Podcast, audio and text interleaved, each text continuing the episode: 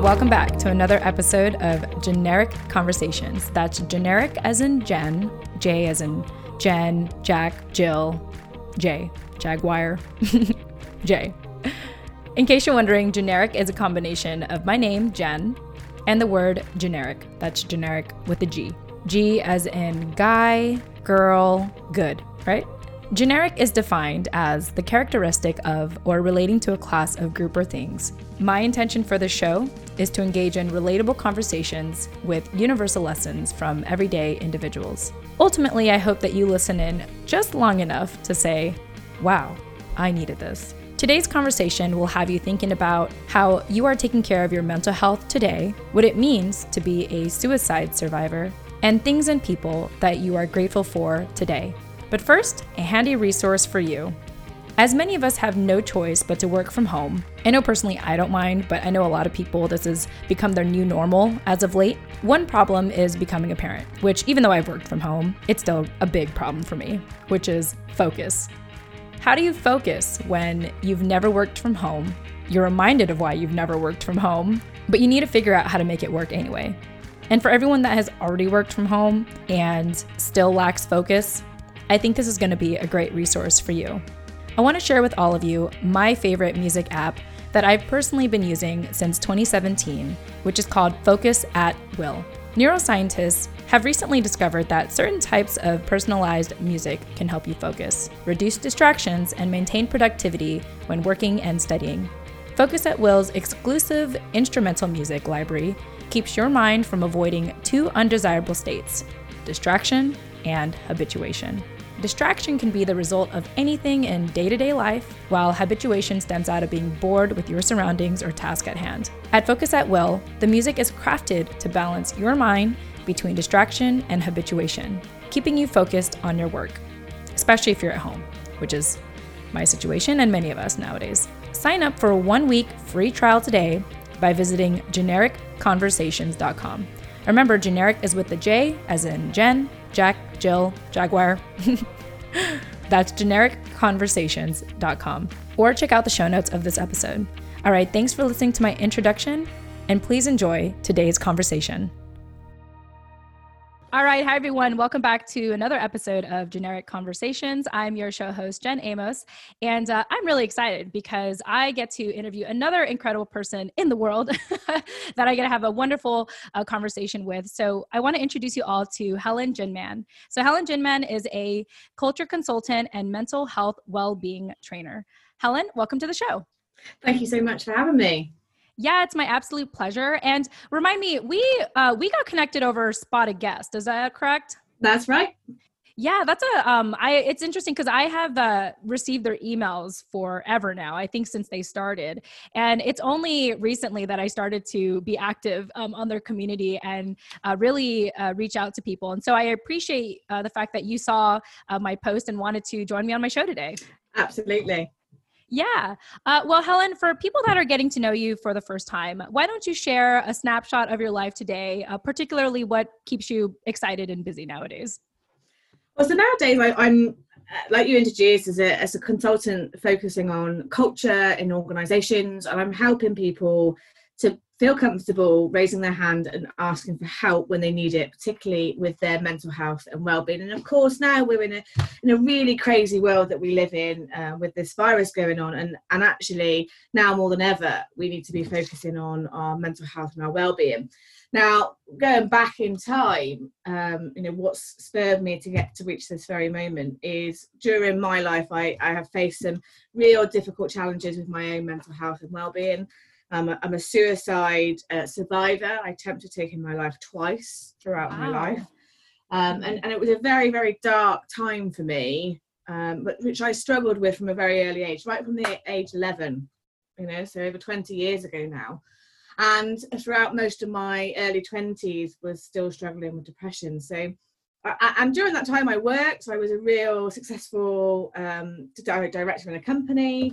I was earning loads of money, living the high life, but actually behind closed doors was really struggling, you know, and was really struggling with my own mental health and well-being, and it all kind of came to a head. And that's now why I do what I do today, you know, because of that previous experience, because I know so many businesses out there and certainly people are struggling with their health and well-being, and I combine all of that now, and that's where I'm here. Wow. Well, Helen, thank you so much for sharing that and being so candid about being a suicide survivor. In fact, I don't think I've ever heard anyone describe themselves in that kind of way. You hear about all different types of survivors, but hearing suicide survivor, that's the first time I'm hearing someone describe that. Yeah, I think I've always used it now because it's an attempt to take your life, and I survived that. And a lot of people don't. And very sad, you know, a lot of people have to deal with those consequences from family, you know, family around them that lose their loved ones to horrible illnesses such as mental health. And I survived it. Yeah, absolutely. Luckily. And here yes, I am. Thank goodness. I mean, even after the second time. Yeah, I was like, it was that bad. I was that bad at it. Yeah. I shouldn't do it again.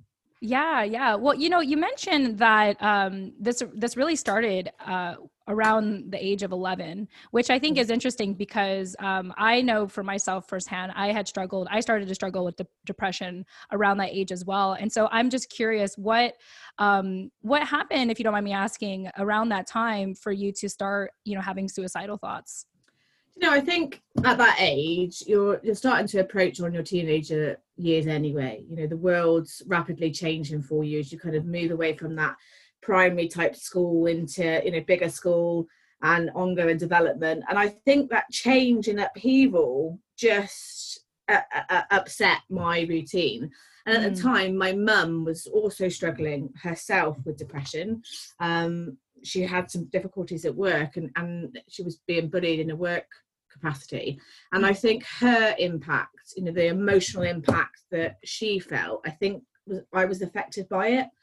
And then it came through as anxiety attack, you know, panic attacks and things like that. So I couldn't go on the school bus, for example. I had to be taken to school by my parents every single day. I couldn't go on school trips anywhere. You know, I couldn't go to sleepovers, you know, with all the girls when they invite you around. I couldn't do any of that because I would end up having a panic attack. And it really impacted me. And things like, you know, I was very musical when I was younger, and I used to try to play at a lot of concerts, but I'd go to all the rehearsals and it would get to the concert date and I'd have a panic attack and I wouldn't be able to do it. Wow. And that stayed with me for 3 years with panic attacks until the panic attacks went, because I went through things like acupuncture and reflexology. So reflexology is all about feet massages, and acupuncture is the pins in you.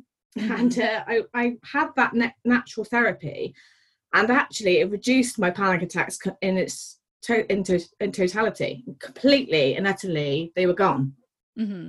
But what remained was then this kind of darkness of the depression, and that's what stayed with me.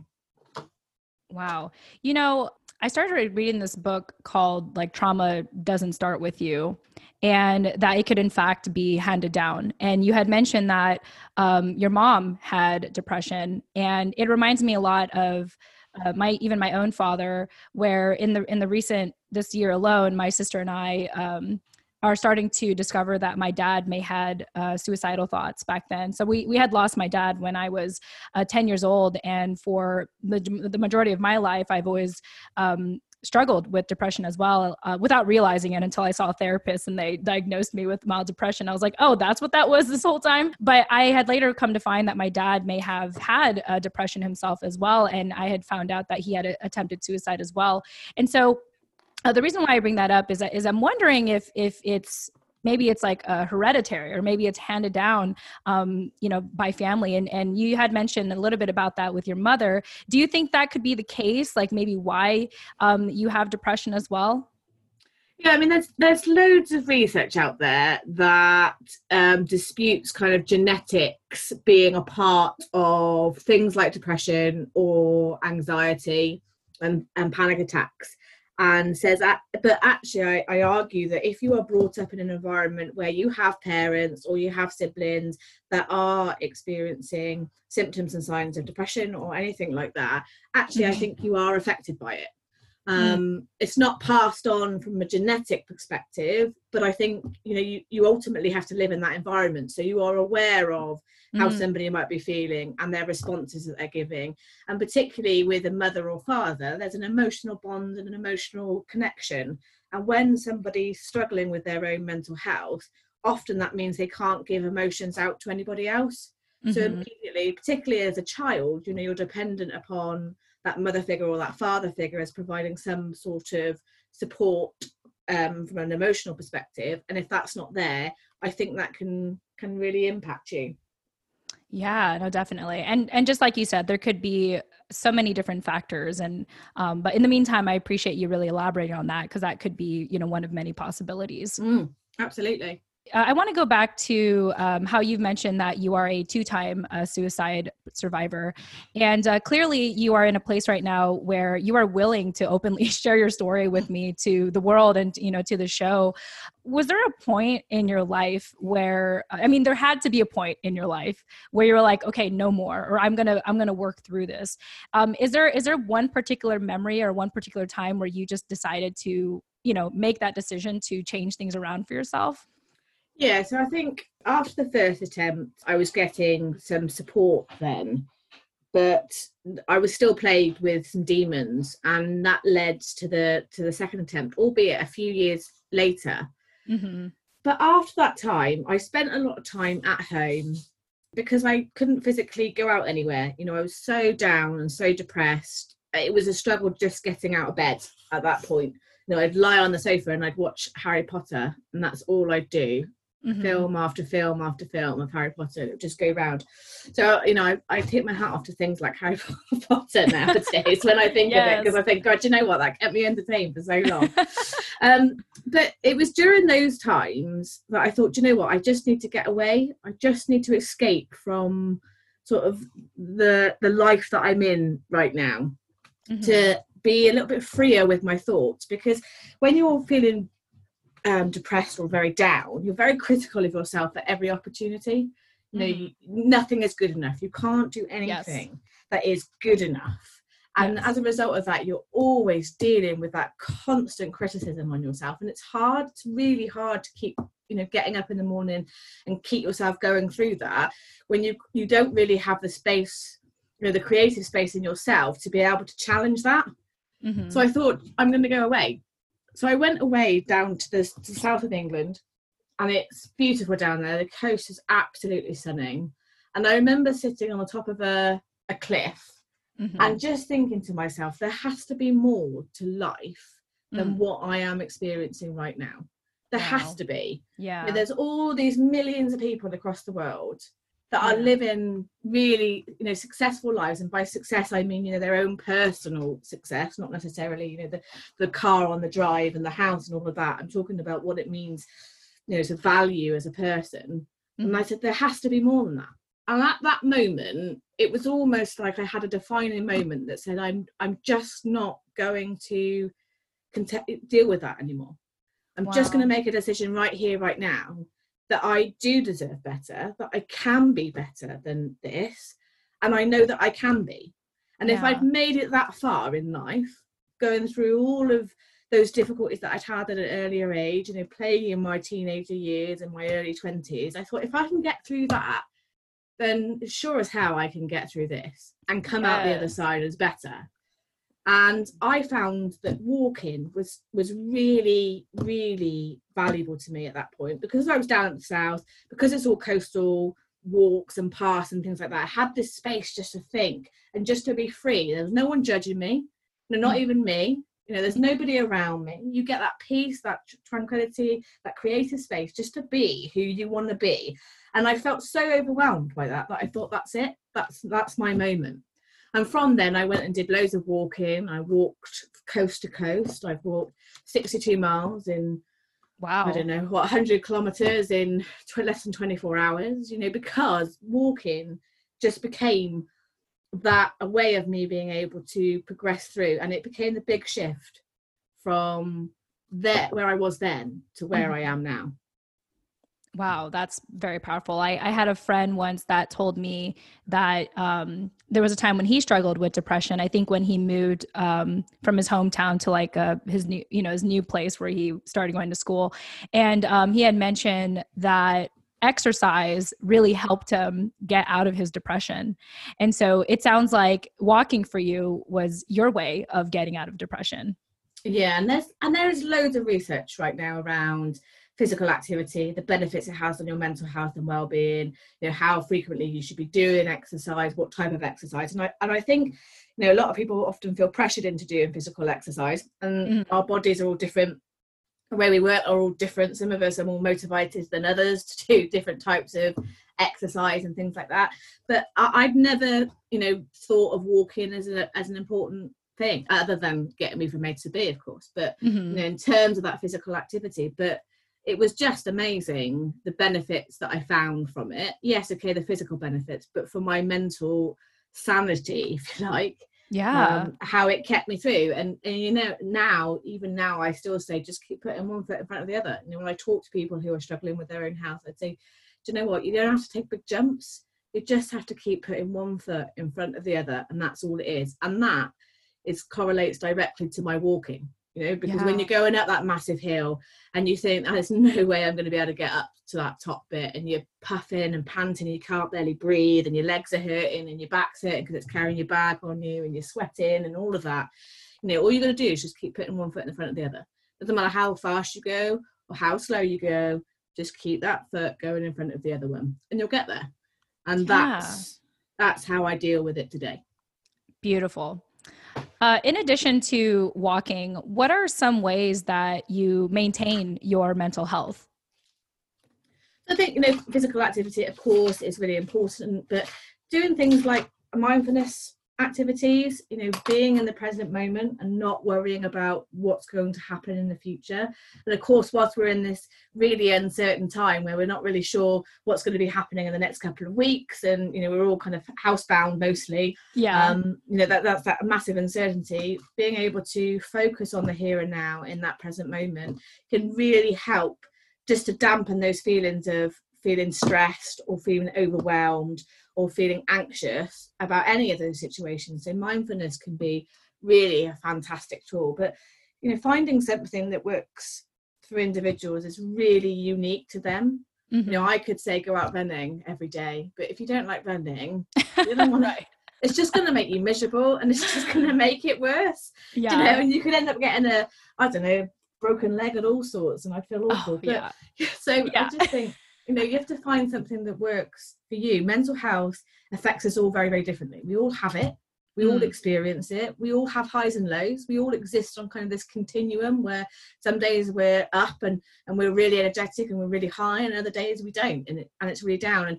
And our job is to try and balance it so that we don't go too far into the darkness on it, because we all have that, you know, capability to do that. But it's about finding those things that keeps us sane, that keeps us on the straight and narrow, that keeps us healthy, that keeps us fit.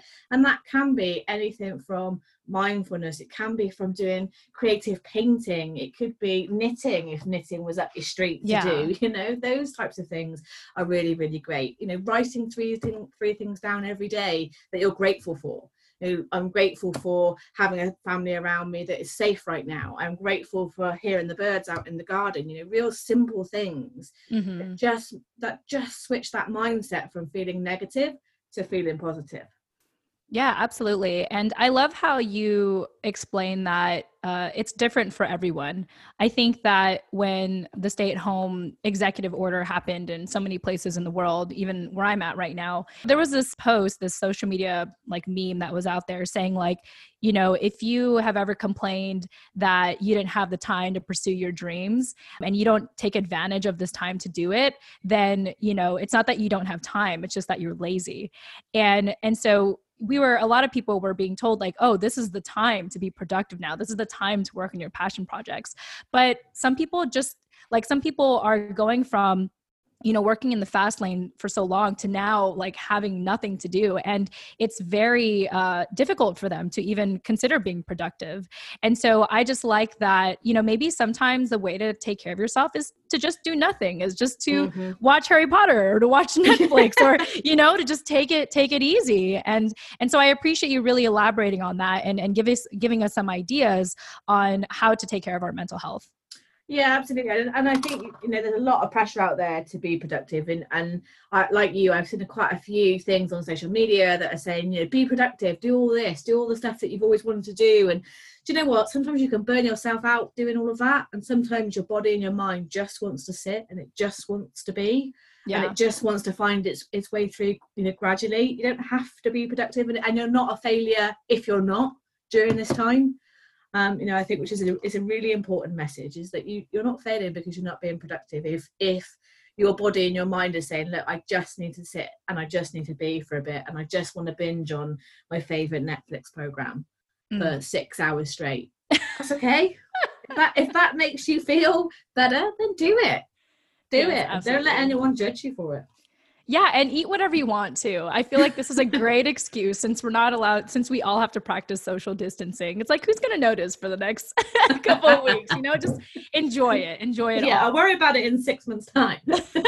You know, we rarely get this kind of unique opportunity to really sit and be with ourselves and so, and, you know, with our loved ones close, if we're lucky to have those close, you know, we don't get this opportunity for this self-reflection. We don't get the luxury of time on our hands. You know, we're always busy in the modern day. We're always doing something. And if we're not doing something, we're thinking about what we should be doing for, you know, business or work or going out with friends or whatever it is. And actually we're being told we can't do a lot of those things at the moment. So we've got this unique opportunity right now just to use that time as self-reflection and say, you know, am I where I want to be and doing the things that I want to be doing? You know, how do I feel about my life? Am I happy in my life?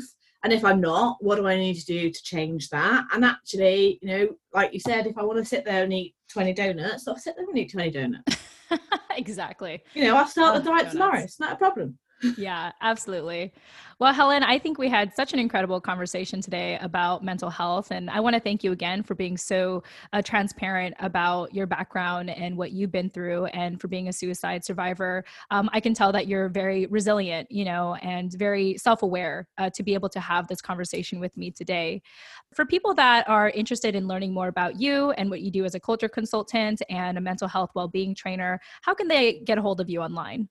I mean, the best way to get on connected with me is to go through LinkedIn. You can just find me through Helen Jinman, and all my details are on there, and you can get access to my website via that. Just connect with me and it'd be great to start the conversation. Okay, perfect. And in case for our listeners who don't know how to find that, don't worry, that'll be provided in the show notes because I love providing that for you. Helen, it's been an absolute pleasure. Thank you so much for your time. Thank you for having me. Really enjoyed it. And with that said, to our listeners, we hope that you were able to listen in and pick up that golden piece of nugget that had you say, I needed this, and you could take action right away. Thank you so much for listening, and we look forward to speaking with you in the next episode. Tune in next time. All right. Thank you so much for listening to another episode of Jenneric Conversations. You can learn more about our show and check out the show notes of this episode at genericpodcast.com. Remember, that's generic with a J as in Jen. You can also visit genericpodcast.com to subscribe to our newsletter. I'd love for you to be a part of my growing online community. If you said, wow, I needed this at any point in this episode, it would mean the world to me if you can give a 5-star written review on your preferred podcast platform, such as Apple Podcasts. Until then, chat with you in the next episode. See ya.